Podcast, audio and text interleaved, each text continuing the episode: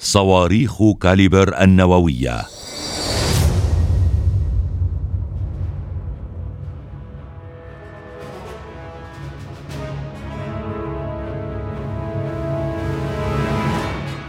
حامل الرؤوس النووية الروسي يعكر صفو القرية الأوكرانية ويرفع توتر الحرب الروسية الأوكرانية.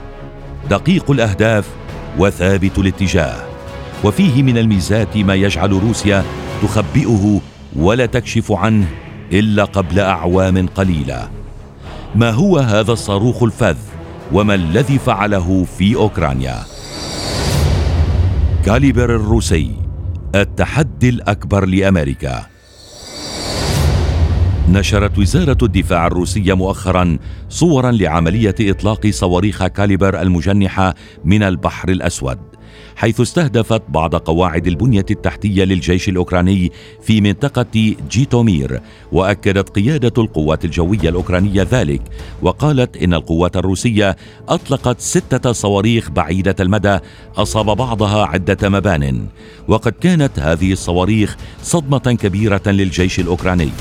فقد طالت اهدافا أرضية ومطارات ومستودعات وقود ومراكز القيادة الأوكرانية. يعتبر هذا الصاروخ من الأسلحة الأساسية في القصف البري للبحرية الروسية حيث تم تصميمه في مكتب نوفاتور الروسي على أساس مشروعي عام 1975 و 1984 للصاروخ النووي المجنح ذي مدى العمل 2500 كيلومتر وقد يصل إلى أهداف تبعد إلى 4500 كيلومتر. ولكن تم الكشف عنه منذ أعوام قليلة في معرض ماكس 93 للطيران والفضاء في ضواحي موسكو. كما أن البحرية الروسية تمتلك مجمع كاليبر الصاروخي وقد تم تصميم نموذجين من هذا الصاروخ الذي يحلق بسرعة تقل عن سرعة الصوت وهما ان كاليسوفون وبي ال للغواصات. بحسب البحرية الروسية فإن طول الصاروخ ثمانية أمتار و22 سنتيمترا وقطره 533 ملم أما ارتفاع تحليقه فيصل إلى عشرة أمتار عند الاقتراب من الهدف وعشرين مترا في السماء. ويعتمد كاليبر على نظام توجيه استمراري أو الملاحة الفضائية جلوناس ويتراوح مداه بين 2000 و 4500 كيلومتر. وأما عن سرعة التحليق فتتراوح بين 0.8 و 2 ماخ.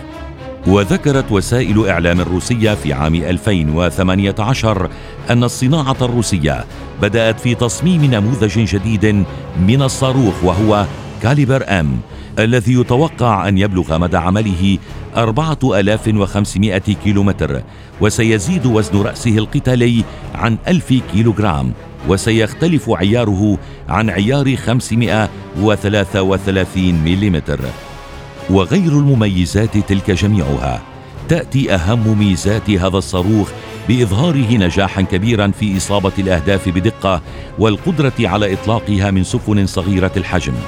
كما وأن هذه الصواريخ لا تتحرك إلى الهدف في خط مستقيم بل تناور بمساعدة منظومة ملاحة نشطة. وحين تقترب من السفينة المعادية تزداد سرعتها بشكل حاد من 0.8 متر إلى 3 أمتار وتحلق على أربعة أمتار ونصف المتر فوق سطح البحر ما يجعلها عصية على المنظومات الجوية المعادية وتكمل طريقها نحو الهدف. يأتي الصاروخ الروسي بخمسة إصدارات وهي نموذجان مضادان للسفن وواحد للهجوم البري ونوعان مضادان للغواصات.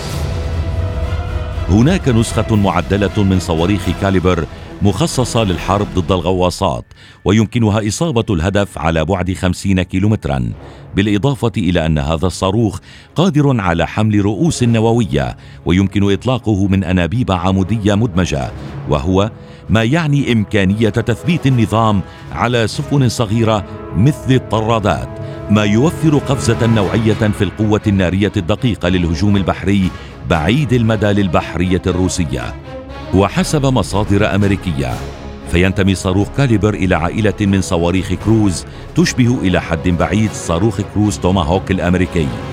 وهذا الصاروخ مميز بنوعه ولا تمتلكه أي دولة باستثناء روسيا وأمريكا.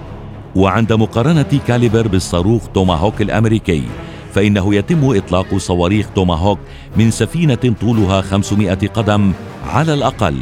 بينما يتم إطلاق صواريخ كروز الروسية من سفن صغيرة يصل طولها إلى 200 قدم فحسب. ولقد صرح مؤخرا المتحدث باسم وزارة الدفاع الروسية إيغور كوناشينكوف خلال موجز عن تنفيذ العديد من الضربات بعدد من صواريخ كاليبر المجنحة عالية الدقة المطلقة من البحر إلى قاعدة وقود في بلدة كالينوفكا قرب كييف. وبذلك تم تدمير أكبر قواعد وقود متبقية لدى أوكرانيا هل ستتمكن روسيا من حسم القتال والحرب بواسطة أسلحتها والتي يتربع على عرشها هذا الصاروخ فخر الصناعة الروسية؟